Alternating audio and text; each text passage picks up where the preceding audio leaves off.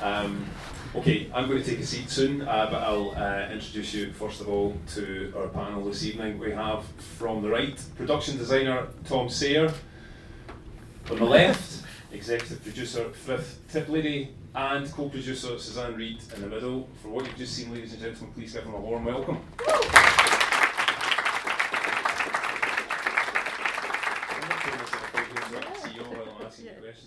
Um, I'd like to, to ask you first. You, you mentioned to me outside, just letting folk in on a little previous conversation that we had, that this, is, this has been 10 years in the making. Yeah. What's, what was the initial kind of, what was the, what was the idea a way back 10 years ago? Originally, it had a different writer and a couple of writers attached initially. Um, in fact, it was a very different script, and it was a, a it was a movie script. Um, but the concept of it was more concentrating on the creatures, I think.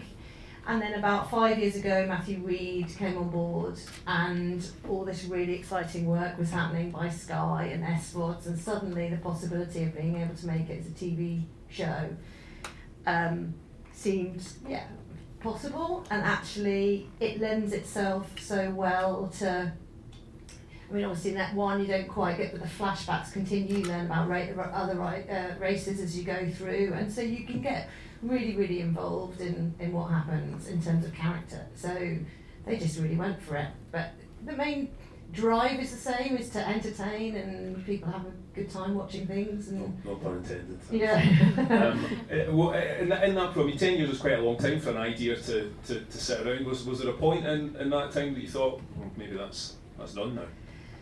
Um, I think there's always that. I mean, timing of the projects, they often come, we often have things sort of rest and and you meet another writer and you pick it up again and you take things forward. So in a way that wasn't surprising, especially because that was feature films the first five years, that was sort of as feature films are.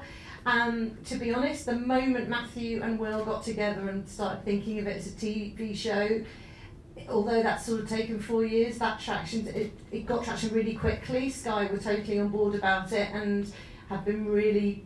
It's felt quite quick. I know it's not quick, but uh, you know we took a year to film it, so eighteen months from prep to.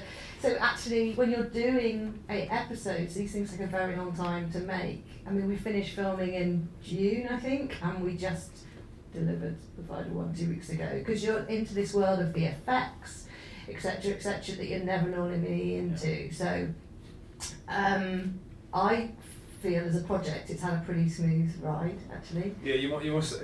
Traction, ride, drive. You, Sorry, I've, been, I've been living it for too long. Yeah, I've been doing that for an hour ride it. It's flowing through your blood. Yeah, no, like diesel. It, yeah, I think it's it's really nice. So I worked on Fortitude with Sky, and it's sort of they were when Anne Mensah took over, she was very much, you know, don't give us the ideas that BBC One and, and, and uh, ITV don't want. We want you to think differently about us.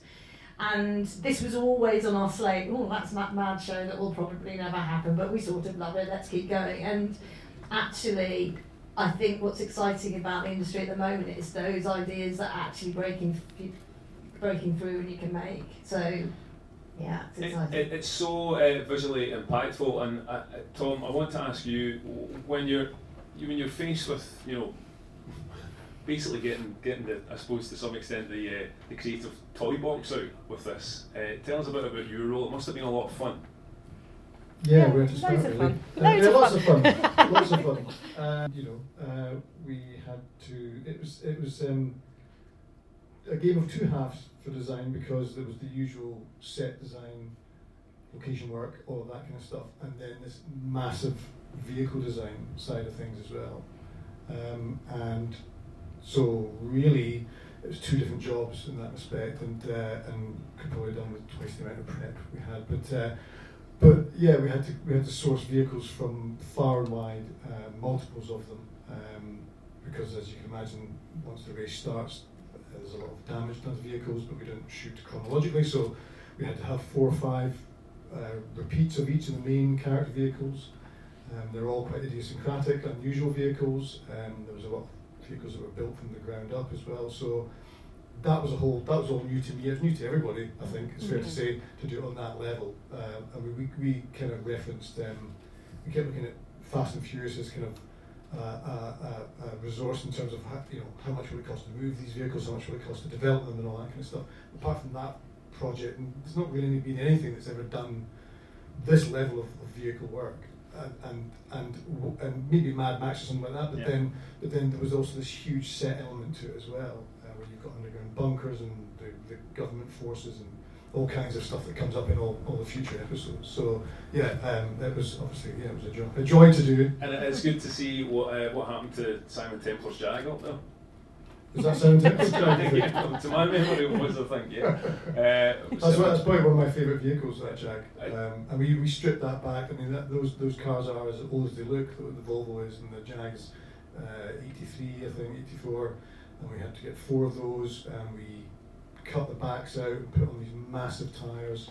Um, yeah, I mean, I think I think um, it's such a learning curve to do something like that. We, we, we knew there'd be a cost involved in, in designing and and, re- and modifying these vehicles, but I remember um, what, the supervising art director coming to me after the first two weeks of work on just on the cars and saying to me, we've, they've not done anything yet and they've spent sixty thousand pounds on brake pads. And it's like so so even just to make the cars safe because of all the stuff they have to do all of that before before I could get my hands on them and actually start detailing them and all that sort of stuff. It was it was immense. It was Are you a car fan? No, no, not really. so this, this, this wasn't like you know your ideal job. Uh, no, no, I like I like a car. I mean, I, uh, and I, I, I drive a VW Polo um, uh, because I think if I had anything other, other than that, I would probably drive too fast. So I kind of yeah, I, I, I I sat behind the wheel of every single one of those vehicles that were in that race and I never drove one of them. Really?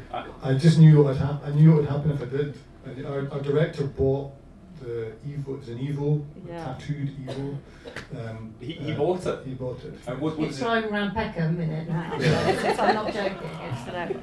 what um, when you say you, you, you didn't want to drive any of these cars because you knew you would do, what would you do?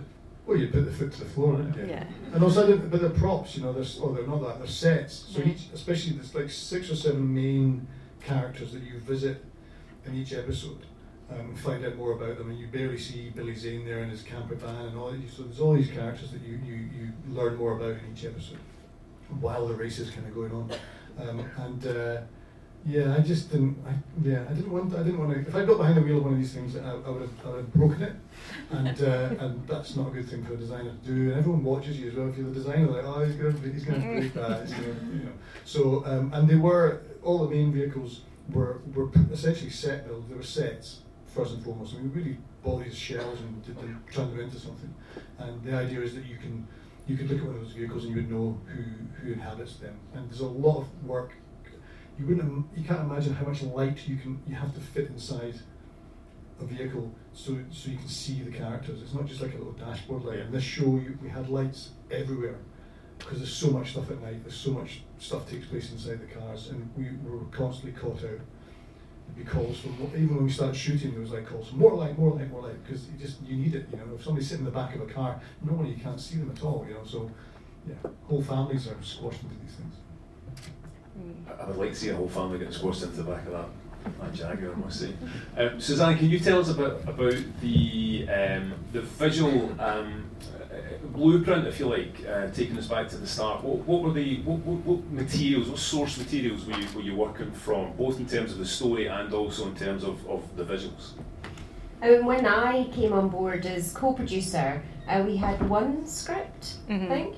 Um, and I never forget the first meeting um, down in the offices in London, not really knowing what I'd taken on, just that it was going to be slightly bonkers and a bit difficult. But the first script was amazing, and you know we knew. And also there was a, a lookbook or a Bible, was it you call it a Bible, mm. where it had all the you know sort of like Will and Matthew's vision of you know wh- how they were selling the show and where that going, you know, and actually Billy Zane's picture was in that, and I knew I was on board as soon as I saw that. I love Billy. So you know, but it, we knew the thing about curfew is none of us really knew where to start. You know, and I remember sitting in that meeting and the first thing and you know we were all there and we started talking about all the different elements that we're going to need to pull together the cars the prosthetics the VFX the you know what format we were going to shoot on and you know there was like there was so many you know meetings that were just blowing your mind because it was such a complicated show to pull together and when we go back we were in prep for six five months before mm-hmm. we shot you know and it, it, it you know, it was so complicated, but we had the time to do it. But you know, there were so many times where we would all look at each other going, "I don't really know what we're doing." Am I allowed to ask you um, uh, a question as? Um, yes. As, uh, as, as coarse as uh, what's the budget on this? Um, it's big. It's sort of three times a normal show, or doubles. Like so, uh, we did Peaky Blinders, and it's probably double the cost of that. So it's probably not as much as you think, but it's it's big. Um, and that's we thought we were fine because you know it, it, it, you know as Tom said that vehicle whole you know it's it's really difficult. And actually you know that isn't the dystopian world that we've created. It's our world which is just an adjacent future. And trying to get across that concept of what's the same but what's different. So as an audience you you you got the way in of like this is ordinary people that's in an extraordinary sort of situation. If you want that, and in terms of references, it's great. Uh, you know, Colm really pushed us to have a wacky races feel. Like wacky races was a reference. Will sort of said, if you could silhouette these cars, you'd want to know, you you'd recognise what they are. The characters, the cars. They're, they're absolutely yeah. characters, and you're supposed to have fun. You're supposed to enjoy this. You're supposed to remember watching Cannonball Run when you were seven and just loving that. You know that it's supposed. This is supposed to bring it back, but still really British. Yeah, the, the uh, on the first day of prep for me. Um, I sat down with Simon Maloney, the producer, and, and he brought out, you can buy this box, uh, it's Matchbox cars, and it's 50 in it. And he brought that out. So this is how we start planning this. And the writers have got these, and the producers had them as well, and everyone had a box of these. And it, I mean, who's not going to enjoy that? Well, I mean, it, like big kids and wee kids. Like the unfortunate thing is, wee kids are going to have the, well, the, the, the terrified the bejesus out of them. With it's not, you know, I did the, the very budget, and now you sort of go, what was I think? But you do, oh, 25 vehicles, no, 10 of them, let's have three of them times 15 grand. You know, it's literally that. And then you go, right, McLaren's 300 grand. Oh, well, we can't have three of them. And you know, oh, if we get, and it's pushing to have 25 vehicles that all look really different, doing different things, and then we worked out we need at least three of something, you're suddenly going, you know, cars cost a lot of money. Yeah. Just because they don't work very well and we're going to change them all doesn't make them cheaper, sadly, is it, you know. So I think it, doesn't, it doesn't help if you've got the stick as your precision driver as well. Yeah, kept breaking stuff. before, before we even started shooting, we had um, we had uh, Mercedes on product placement yeah. for one of the, one of the, the fact what ended up being the McLaren scene. And we had a mm-hmm. Mercedes, yeah. some huge sports car thing, and we had three of them, and then oh, he broke, he yeah. broke them all, or somebody did anyway. But uh, so we ended up you having to go with McLaren, I think. Uh, so oops, oops, someone's broken the Mercedes. Yeah, yeah, yeah, totally. The stick but also, you sort of go like you said, we you had one script, but you, you we build a team that everybody everybody knows the show we're trying to make, so that's really important. That constant referencing and talking to each other, and also then knowing we're not going to achieve it all. What's important? What do we keep? What do we don't keep? And the thing with TV and having Will and um, um, Matthew, the showrunner, respond to sequences it means you could rewrite things or um, the locations team would find something and go we found you know, we found this, can we now use this? Could we do this stunt? And and actually having Mark Motch, who's our second unit director and the stunt director, he's like, yeah, I can flip that bus, it's really easy. You're like, oh, great.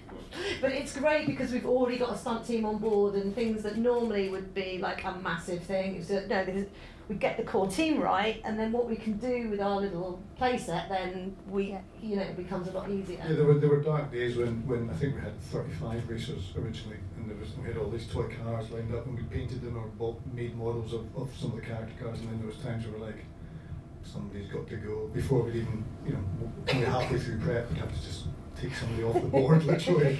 You know? Yeah, like, no. have they bought that car? Right. Yeah. Well, they're never buying that yeah. car. Yeah. While we're on the subject okay. of stunts, and everyone's obviously thinking about the stunt near the start, uh, tell us how how uh, how long it took to, to pull that off. Um. well, I mean, is that CGI? Did you actually throw a car off on a flyover? Don't tell them. No. um, it was a lot of planning you know, there's a lot of planning. Um, we uh, we recce'd that location, I think maybe ten times.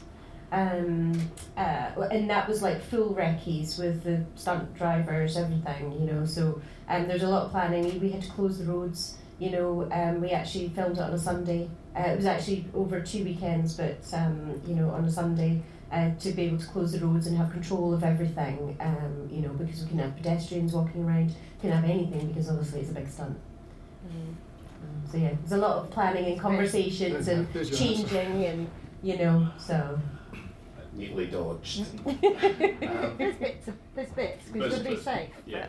yeah. Um, uh, you mentioned um, the, the uh, you know the Cannonball Run. I, am thinking of you know you've mentioned Mad Max as well. Those those reference points are, are, are, probably quite clear to a lot of folk, but it's more than that because you know as you mentioned it's a sort of future now dystopia, but it's also there's there's elements of domestic drama in there. There's there's a lot of you know uh, interpersonal relationship dynamics being being played out, um, and it's quite clearly post Brexit Britain. So I mean, what, what, uh, um, what were, there any, were there any touchstones? Um, were there any touchstones that you that you, that you kind of had in your mind, other than the ones that you've mentioned?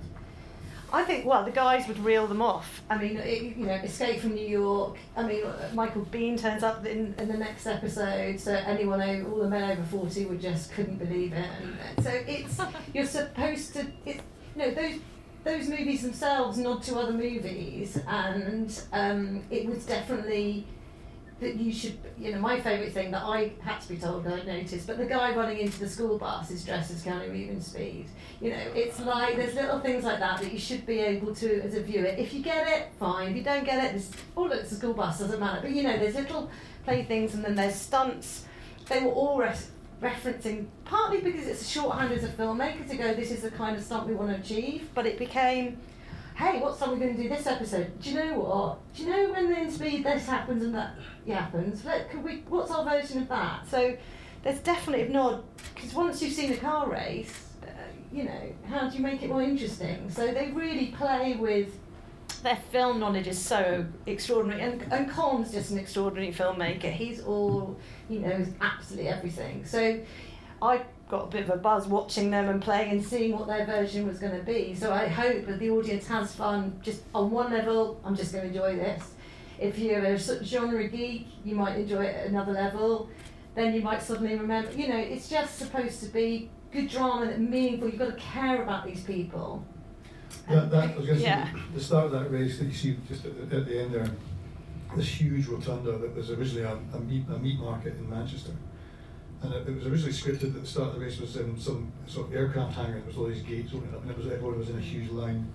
And we found this location, so we made it, made that work, and it's like an amphitheatre. And once we all decided on it, it just it made perfect sense. But the the, the sort of athletic quality that Mark Watch and the action unit director brought to that, you've never seen anything like it. When, when all those cars, and it's a total pinch point. When there's only one one exit out of there, and you think when they all start off driving for that, and they go for that it's just going to be me, and Nobody's going to get out. And uh, and he does. The, it's just if you never watch anything else, if you only get as far as that, it's just unbelievable. yeah, it's all these cars, they all make it out just about, and it's like you know, yeah, it's um, artistry for the, the sort of. Yeah.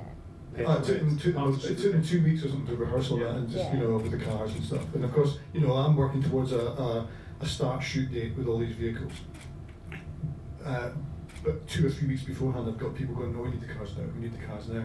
We're not ready, you know, so there are cars limping out of, of, of the garages we built to, to create them and being rehearsed with, coming back broken, yeah. and then going back out again. Any uh, any spectacular write-offs? Um, only deliberate ones, only, only well-controlled, safe um, yeah, to, but the thing is, cars are quite dull, and like something you can't see falls out, and then you know, it's the same as your car braking. What do you mean it's going to take 24 hours? You know, it doesn't so look like that. There was, one, there's one car that the, um, I won't go to say whose car, but there was one car drives over another car in a later episode, and um, and the car that's underneath, this was not designed to have split in half. But there's nobody in that, so that's okay.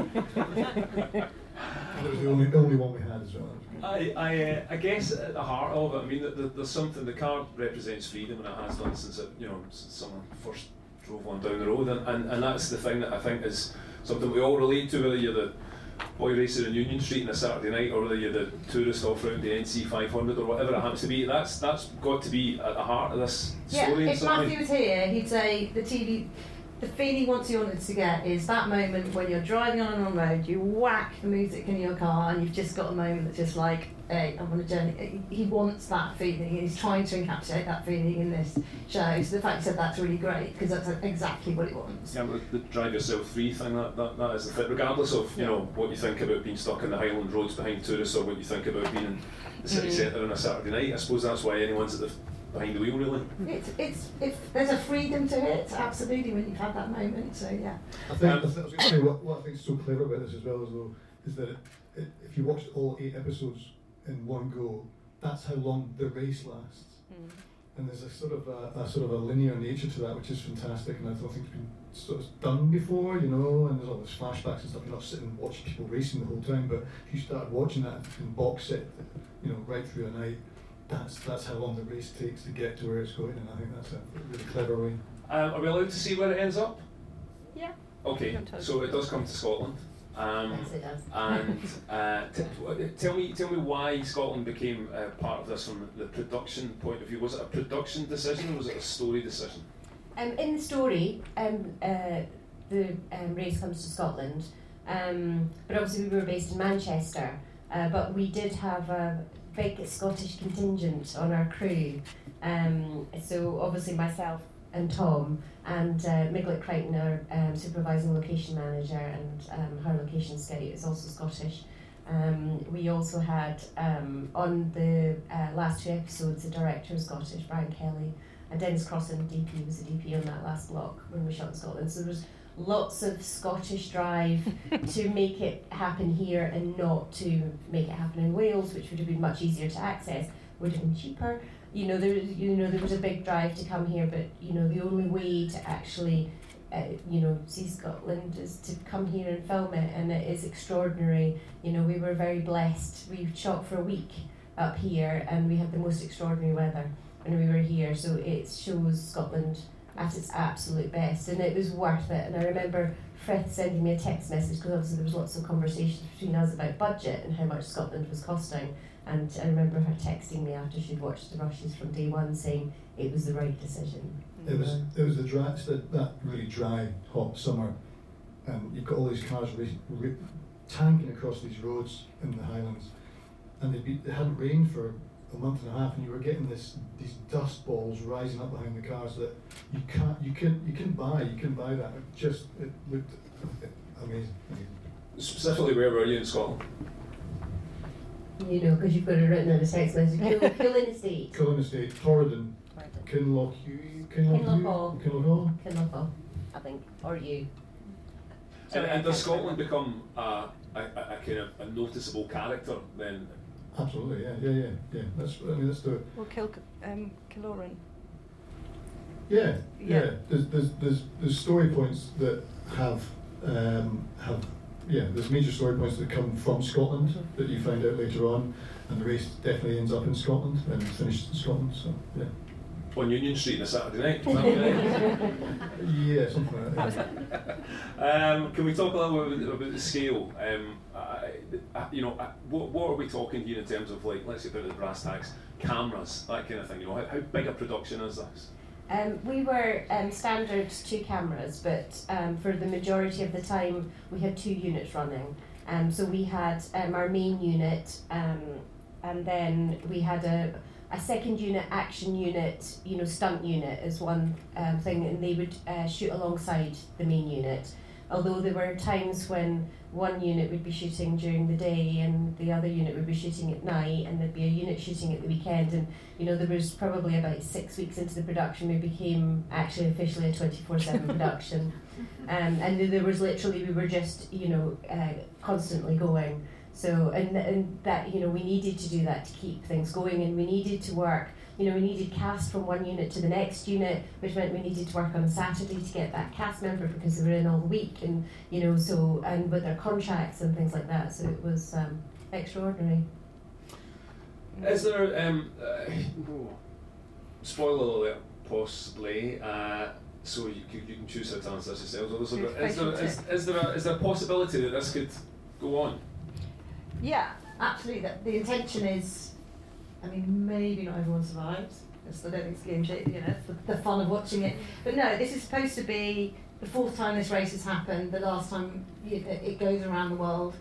Um, there are odd places in which the virus hasn't spread. So absolutely, the, the aim would be, and I think Sky are so amazing at branding and looking after a show marketing a show. They definitely want to be this could be a start of something else. Um, uh, it, it, can definitely return.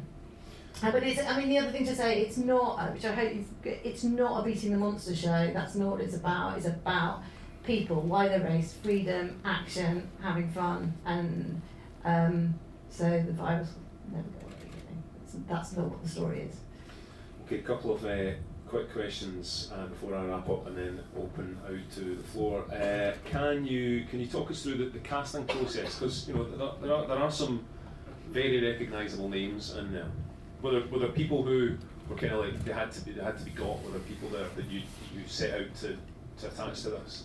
Um, it, there was nobody we had to get before the show got commissioned, so in that respect, we're really lucky. Um, we worked with Sky just to get, you know, Sean was someone we absolutely wanted to get, and amazing, he's amazing, and hopefully those two, you know, he's just brilliant. Um, but w- in a way, what the show does, because of the nature of the race, meant we could get some real undiscovered stars, and they hold their own um, like the character of Faith, who is the Sean Bean character's girlfriend, like she's amazing, and so you've got these really interesting um, groups of people that they start to merge as well. So the, I think the casting was really sort of a fun experience.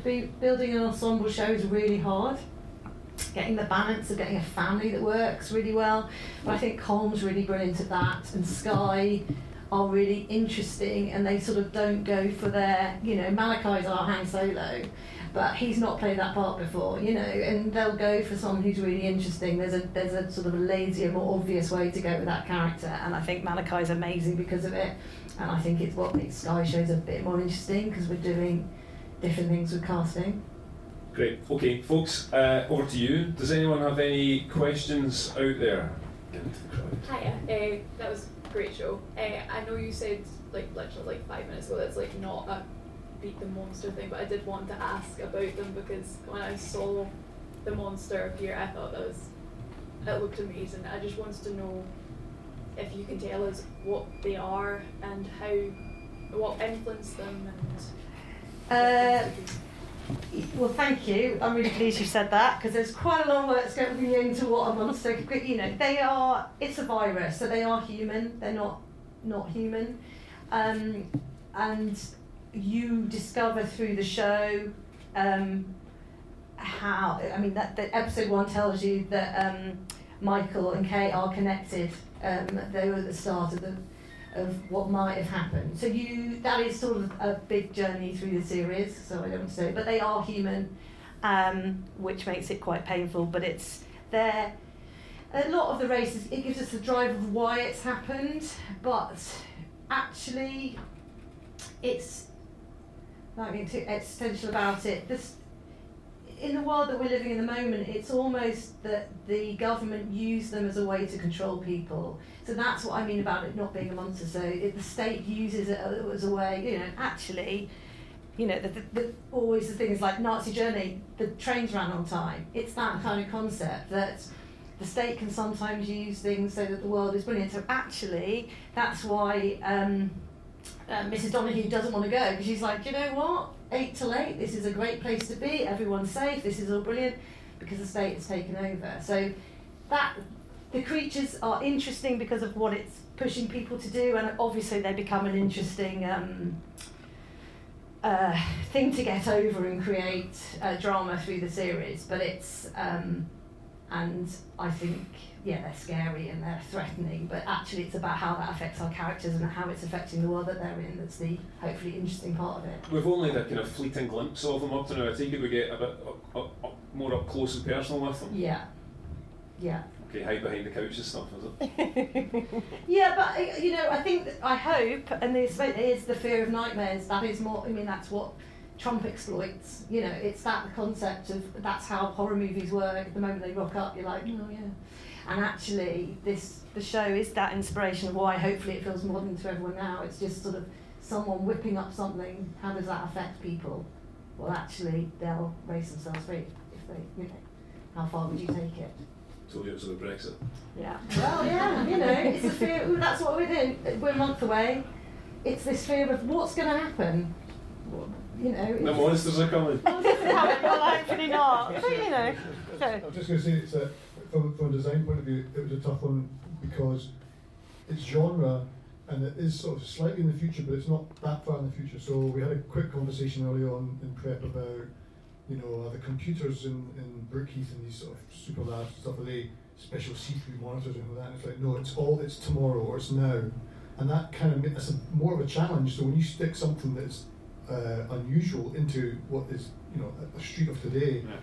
it's really hard. So like, so like those curfew boxes you see, we had to kind of we had to, we some of the designs were completely out there and, and, really cool looking, and we kind of had to bring it back and make it really basic, and actually then go back almost ten years to kind of anchor it so it looks like it's you would if you saw that today when you walk out of here, you kind of probably wouldn't question it. It's le- it's less designed than a parking meter, and that yep. was kind of a, a challenge, and that's that's across the, that's across all the vehicles and stuff as well. The cars, you, it's what you could do in your garage with a welding kit, not you know, not super, super stuff. I drive a Volkswagen Polo as well, Tom, and I'm, nice, I'm, nice looking, I'm looking, looking, for, for Sean Bean's garage tomorrow to get some, get some kit added to my car.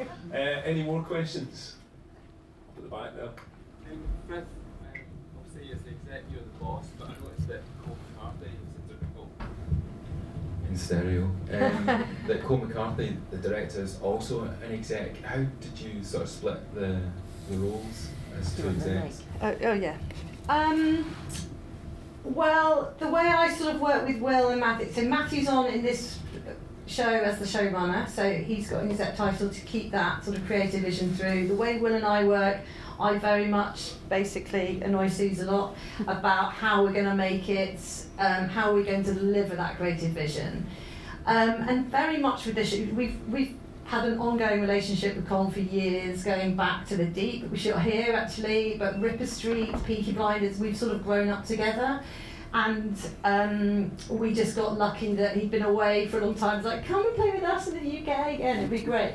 But actually, he is always the smartest, most creative guy in the world. He's so technical, he so knows everything, and he knows so much what he wants. And it made sense for us that he had the co-exec role so he could oversee all eight episodes. So even though he didn't exec them all, he definitely then could have a relationship with those other directors to go, this is why we've done this. this is, and because sometimes that block to block thing doesn't work or the show doesn't need it. But with something like this, as a viewer, you're going to be watching it like it's an eight-hour st- story. And so it was partly to create that creative look and fluidity throughout the whole show and he it's not a vanity project. He's been really really active all the way through, and um, because there's also an element that you sort of never really gets talked about, but the sound work on this show is ext- I mean, Colm's amazing with um, composers but they got the UK, a female uh, UK beatbox champion, for example, to voice the monsters. It's things like that. He's just pushing it. In ev- I mean, literally pushes all of us at times. um, but each vehicle had to have its own sound recording, so that you're experiencing a real old mixture of everything. And Colm drives that forward. That level of expertise and that level of um, quality that he demands is just really fantastic. So getting that across the show, we just felt for this show was really, really, really important. I'm so pleased to do it. I think it's time for another couple. Yes. Um, anyone else? Yes. Um, you said that it was more expensive to film in uh, Scotland than Wales, and I wondered why that was, and if you think that might change in the future, maybe the new studios. yeah, well, can I answer properly? It's only because we're based in Manchester and Wales is nearer. That's the only. It's not like a. That's all I was going to say. Yeah, no, no, you, but, no, but you should say the rest about Scotland. No, I think um, you know. Obviously, Wales is very close to Manchester, so you know to transport the crew and the facilities and the cars you know, and all of that sort of stuff. You know, Wales would have been uh, cheaper. but obviously Scotland, Scotland is in the story, and to be true to that, you know, I wrangled and pushed and squeezed and did everything that I could do to make sure that the budget worked so that we could actually uh, bring it here.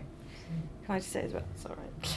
Um, I'm backing up with Susan because we only actually came for five days, but it was two units, and it was because of the local knowledge that we could achieve that show. I got no, quite, you know, look, the lead team, everybody was Scottish you know, the talent's here, and I'm quite annoyed if it ends up staying here because I've been borrowing it for quite a few years now. you know, this is one of the hardest, most ambitious uh, UK TV series, homegrown UK series to date, and I'm really proud. you know, I've worked with Suze before. These are all relationships will continue to keep growing. Um, I think Scotland not having studio space hasn't helped, and not being out at the time when I came back 10 years ago, we used to get a camera kit from London, it just made it harder. So the easier it becomes for production, there's absolutely, as a producer in London, I've got absolutely no qualms in coming to Scotland and making things work.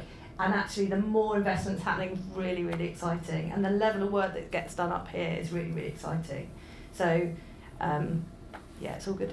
That's music to all of our ears, I'm sure. one final one for me. The soundtrack, you start with the Eurythmics, there's no final way to start. Um, who's uh, who's uh, creative thinking went into the soundtrack and, and why were those choices um, in a future dystopia? Why were they retrospective? Again, it comes through that be in a car, whack up the music, um, and I think music is so linked to all those kind of movie references that we've been talking about before. And obviously, we did Peaky, and it's a similar kind of thing that I think you're supposed to have fun with it. We're having fun with the show, and if the audience gets that, great. And you know, hopefully this for Sky will attract a really young audience that don't necessarily get these right, and then we'll go back and look at those stuff. But as filmmakers, we we it's been really hard work, but we've really enjoyed it, and then the music is that it's sort of reverence back to that. Um, one other thing, actually, me in a slightly more serious note. I, I know, you know, some of the criticism that's been levelled at some of the um, Fast and Furious films, or you know, that, that kind of thing over the years, it glamorises speed. It kind of, you know, it, it, it, it it creates an indulgence in that kind of world, if you like, that you know it seems to sacrifice safety. I noticed that there, there were certainly a few points in the script where there was a, a real sort of, you know moral pin drop a couple of times. Is that was that a consideration along the way? Yeah, this is not.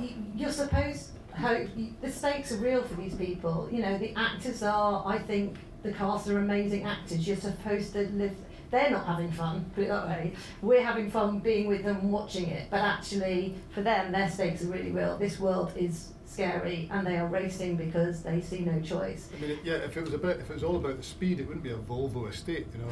yeah. It'd be something else. You know? No, this is about character. And it was, and it was actually, it, I was going to say, well, it, it was that, it was actually a problem that, that you know four or five of the main vehicles can't actually go that fast, and we actually need them to go fast. And you had some, some guys going Jesus, you know what? The, you know, it's a what 1971 camper van. Billy Zane's supposed to be cranking that on the road, at top speed 42 miles an hour. so that's, that's there's nothing I can do about that, you know. So yeah, it was. Uh, yeah.